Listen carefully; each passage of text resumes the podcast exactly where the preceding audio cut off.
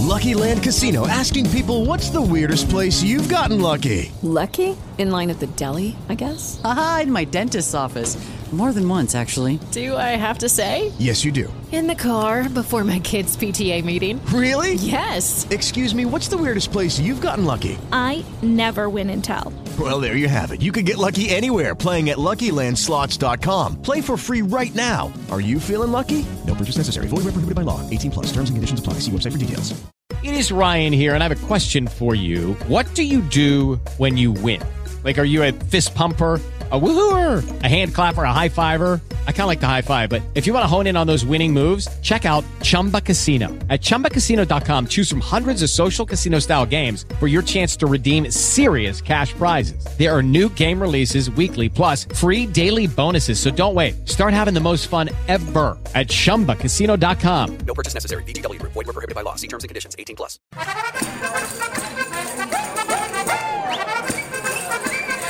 Ma l'avete sentita la notizia? Quale? Dai, dai, andiamo a casa mia che ne parliamo meglio con calma.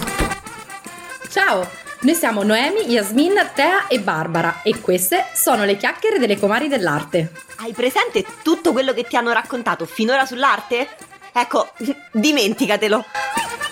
Raga, oggi grande notizia perché finalmente apprezzo la moda dato che ho visto un sacco di storie dei VIP dove ci sono dei culi di bronzo alle sfilate, quelle statue proprio come piacciono a me. Ma te, Eh, cioè, è una conquista. eh, cioè, c'erano delle gambe sopra quei culi, anche dei busti, credo, no? Sì, vabbè. Come si emoziona Tea davanti ai culi. Esatto. Niente. Allora, Tea sta parlando della sfilata della collezione Donna Uomo Turno Inverno 2024 di Bottega Veneta che ha suscitato un certo scalpore per via della scenografia, diciamo così, particolare. Infatti ehm, i modelli e le modelle hanno sfilato tra forme uniche della continuità nello spazio, una fusione della notissima scultura di Umberto Boccioni proveniente dalla Galleria di Cosenza e tra, e qui Barbara trema, tra due statue bronzee dei corridori di Ercolano provenienti dal Museo Archeologico Nazionale di Napoli. Allora, sappiate che per quanto riguarda i corridori di Ercolano abbiamo pregato fino alla fine che le opere fossero delle copie, ma no. Non lo sono, purtroppo non lo sono. Ora la vera domanda è: ma cosa ci facevano due statue in bronzo di primo secolo Cristo ad una sfilata privata?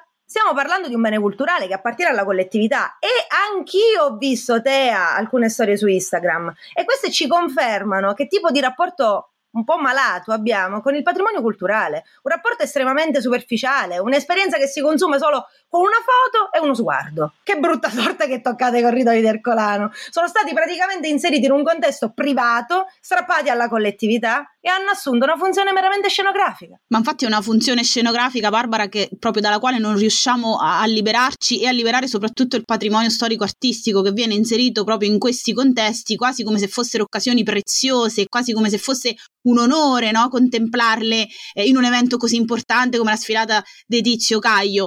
Eh, cioè anche un importante funzionario, già direttore di un noto parco archeologico, si è fatto il selfie con i corridori per dire, eh, e invece ci sarebbe da sottolineare la problematicità di questa cosa.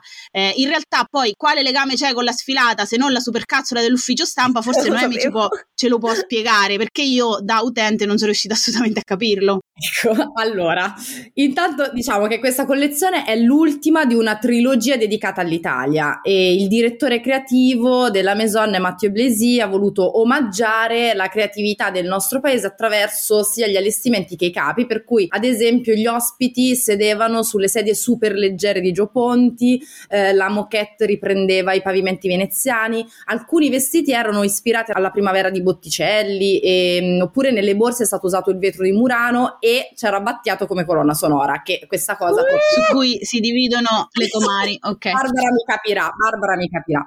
Ma eh, detto ciò, se vuoi sapere il nesso tra quelle opere e il concept della collezione, allora eh, ti devo dire che secondo me è molto debole in realtà perché le statue e la scultura erano lì più a rappresentare il dialogo tra passato, presente e futuro, che poi è un lavoro che il brand sta facendo su se stesso rispetto al proprio heritage, quindi rappresentano la storia in chiave narrativa, ma non c'è un legame specifico con il significato di queste opere. Cioè hanno scelto queste, ma fossero state altre non sarebbe cambiato il senso. Ah, quindi i corridori di Ercolano rappresenterebbero solamente il passato? Cioè, quindi spostiamo due statue di 2000 anni per rappresentare semplicemente il passato? Eh, no, lasciatemelo dire, è sconcertante, è sconcertante. Allora, non che mi aspettassi la riflessione del secolo, il significato profondissimo che mi sconvolgesse l'esistenza, ma nemmeno questa desolazione. Cioè, sono riusciti persino ad appiattire il significato di due statue che stavano nel giardino di un riccone. E ce ne vuole! E poi, se vogliamo dirla tutta, il significato, il significato delle due statue e di tutte le altre era molto più profondo di quello che si può pensare. Cioè le statue in bronzo, queste, insieme ad altre di altro materiale, di altre dimensioni, si trovavano nel cortile colonnato sfarzosissimo intorno alla piscina della Villa dei Papiri ad Ercolano, che detta così mi sembrerà probabilmente il tipico giardino ben arredato di statue, ma non è così perché gli ultimi studi sul programma decorativo della villa ci informano che le statue dovevano rappresentare molto più del semplice abbellimento del giardino e che non è semplice collezionismo di un esponente dell'elite di Ercolano di primo secolo a.C. Questo giardino con colonnati e piscina era organizzato come il tipico ginnasio greco, che è un luogo importante, eh, cioè un luogo di formazione, non soltanto di allenamento del corpo, ma anche della mente. E tutto l'apparato decorativo della, della Villa dei Papiri riprende temi filosofici, dionisiaci, oltre a quelli del ginnasio, che quindi esprimono i valori del proprietario di casa. Ed è incredibile come duemila anni dopo le stesse statue, che oggi dovrebbero servire per raccontare questa storia e i risultati di ricerca, siano state spostate senza fini scientifici per diventare scenografia di uno spettacolo che io personalmente intitolerei La parata della banalità. Ecco, ecco, lo sapevo, Barbara. Poi tu, giustamente, eh, da archeologa, hai sottolineato tutte queste cose riguardo la Villa dei Papiri, i bronzi di Ercolano. Ma io comunque ci terrei a puntualizzare anche della presenza della copia di forme uniche della continuità nello spazio, eh, perché forse non tutti sanno che la famosissima opera di Umberto Boccioni, quella per capirci che sta sui 20 centesimi di euro, è presentata in svariate copie postume rispetto alla morte di Boccioni. Non c'è quindi solo quella maggiormente ricordata al Museo del Novecento di Milano, poi magari ne parliamo meglio. Ce n'è anche una al Museo di Cosenza, per l'appunto, che è stata prestata per questa occasione. Immagino quindi che l'obiettivo fosse sempre questa volontà di creare connessioni tra antichità, modernità, presente, futuro, visto che è il futurismo, il movimento d'avanguardia di cui Boccioni era uno dei maggiori esponenti, ma stiamo parlando tutto sommato della stessa questione, no? È un'opera d'arte di una collezione pubblica che è stata prestata per un evento privato per uno scopo tutto sommato banale, sì. Ma secondo me è peggio che banale, perché se vai a stringere la ragione per cui stanno bene le opere d'arte preziosissime, meravigliose, capolavori in questa sfilata Direi che piuttosto è l'esclusività, che è poi il grande problema che limita il patrimonio storico-artistico, perché comunque la moda è un'industria creativa che teoricamente dovrebbe beneficiare del patrimonio culturale, quindi il patrimonio culturale è un luogo a cui la moda può attingere. E fin, e fin qui, insomma, ok, perché eh, potrebbero attingere tutti i tipi di impresa, sarebbe un bene, anzi, come uso del patrimonio. Però poi c'è da dire che la moda è un settore che sta sul mercato e che tira come nella gran parte dei casi settore di lusso, diciamo, quindi eh, è contrapposta in questo senso al patrimonio culturale che invece sul mercato non si regge perché non è abbastanza richiesto da sostenersi da solo a livello economico e monetario e proprio per questo motivo viene finanziato con i soldi della collettività. Se viene richiesto troppo poco è anche perché è difficilmente accessibile, cioè non si capisce a che serve, quindi per quello proprio lo Stato prevede un'attività di valorizzazione che implica, senza che ve lo sto a dire, che la roba la devi vedere perché se non c'è che vuoi valorizzare. E invece eh, questo patrimonio lo troviamo qui e altrove utilizzato come un elemento esclusivo e distintivo di un'elite, che in sostanza è quella che ti fa il discorso, tu non lo capisci, al museo non ci vai, io capisco tutto perché sono meglio, ho studiato, eccetera. E storicamente è un po' da qui poi che viene proprio fuori l'idea del patrimonio storico-artistico per come lo usiamo noi. Eh, quindi effettivamente l'unione di arte e moda fatta in quella maniera lì la possiamo avere proprio perché stiamo davanti a due settori che beneficiano in qualche modo dell'idea di esclusività dell'essere faccende di chi può, dell'elite, di chi può permetterselo. E stando insieme si rafforzano a vicenda in questi significati. E questa roba secondo me non può che essere negativa per il patrimonio storico-artistico che invece ha proprio un'estrema necessità di fare appunto per via della valorizzazione il procedimento inverso, altro che l'omaggio all'Italia di cui parlava prima Noemi in pratica, no? Ma infatti Tea, un mio grande sogno, chi mi segue su TikTok lo sa perché ne parlo spesso, sarebbe quello di vedere le sfilate organizzate come dei veri e propri eventi culturali quindi è aperti al pubblico anche con l'acquisto di un biglietto di una cifra simbolica, accessibile, proprio come avviene per il cinema o il teatro, visto che comunque si tratta sempre di industrie culturali e creative, come giustamente dicevi anche tu. E se così fosse, e non è neanche troppo utopico, visto che Diesel, eh, per esempio, l'anno scorso ha fatto una cosa molto simile ma gratuita, allora anche una situazione di prestito come questa avrebbe meno criticità, perché sarebbe come un prestito tra musei, per semplificare proprio all'ennesima potenza. Invece qui il problema è che il bene culturale è stato sottratto alla fruizione pubblica a favore di un evento privato. E in tutto questo io mi chiedo però, ma do- dov'è il comitato tecnico scientifico del museo e come ha potuto permettere una cosa del genere? Cioè, valeva davvero la pena spostare due opere così fragili? Perché stiamo parlando, raga, di due opere in bronzo. Il bronzo è uno dei materiali più fragili in assoluto, che soffre ad ogni piccola variazione di temperatura. Poi mi piace che all'università ci insegnano che però per organizzare, per ogni tipo di evento, l'organizzazione di un evento, bisogna valutare il rapporto rischi e benefici, importante, ma si può portare a zero secondo voi con un'opera del genere il rischio di danneggiamento a zero? No, è impossibile. No, certo. E poi mi chiedo, quali sono i benefici in tutta questa operazione? Perché in genere per decidere occorre valutare serietà e importanza dell'occasione e generalmente questo ragionamento si fa per le mosse, cioè spostiamo un'opera da un museo a un altro museo, ma in questo caso ci troviamo in un evento privato in cui l'opera diventa oggetto d'arredo, diciamolo, e d'abbellimento e viene goduto solamente attraverso la vista. Eh lo so, lo so, c'è da dire che questa è una linea largamente diffusa. Non è la prima volta che si promuove una politica di prestiti, iniziative in collaborazione con eh, privati, con l'idea che questa possa dare in qualche maniera un ritorno di immagine per il museo e per le opere che vengono prestate. E non soltanto di immagine, eh, parliamo anche in termini economici. E i soldi concessi possono aiutare per iniziative di restauro, riallestimento del museo, insomma, la lista sarebbe infinita. Ora, si può essere d'accordo o meno, e mi sembra anche chiara la nostra posizione, considerato quello che ha appena detto Barbara. Ma è un discorso talmente ampio e complesso che non lo so ragazze che dite? Ne parliamo in un'altra puntata? La voglia. Sì. Ah. per forza. Ma anche in altre due puntate. Un seminario. Esatto. Ma, ma, poi io in merito a questo vorrei mh, solo sottolineare un attimo quanto sia facile percorrere questa strada che dà una notorietà immediata a opere, musei, eventi, persone che vanno a tagliare i nastri no? rispetto alla strada della valorizzazione cioè del creare valore che invece richiede molto più lavoro e molto più lenta. C'è stata gente che eh, proviene dal mondo della cultura intellettuale intellettuali, polemiste, persone normalmente attente ai problemi no? che ci stanno nella nostra società, come per esempio Michela Murgia, che non ha minimamente pensato alla problematicità della presenza eh, di queste statue, cioè del fatto che fossero sottratte alla fruizione pubblica.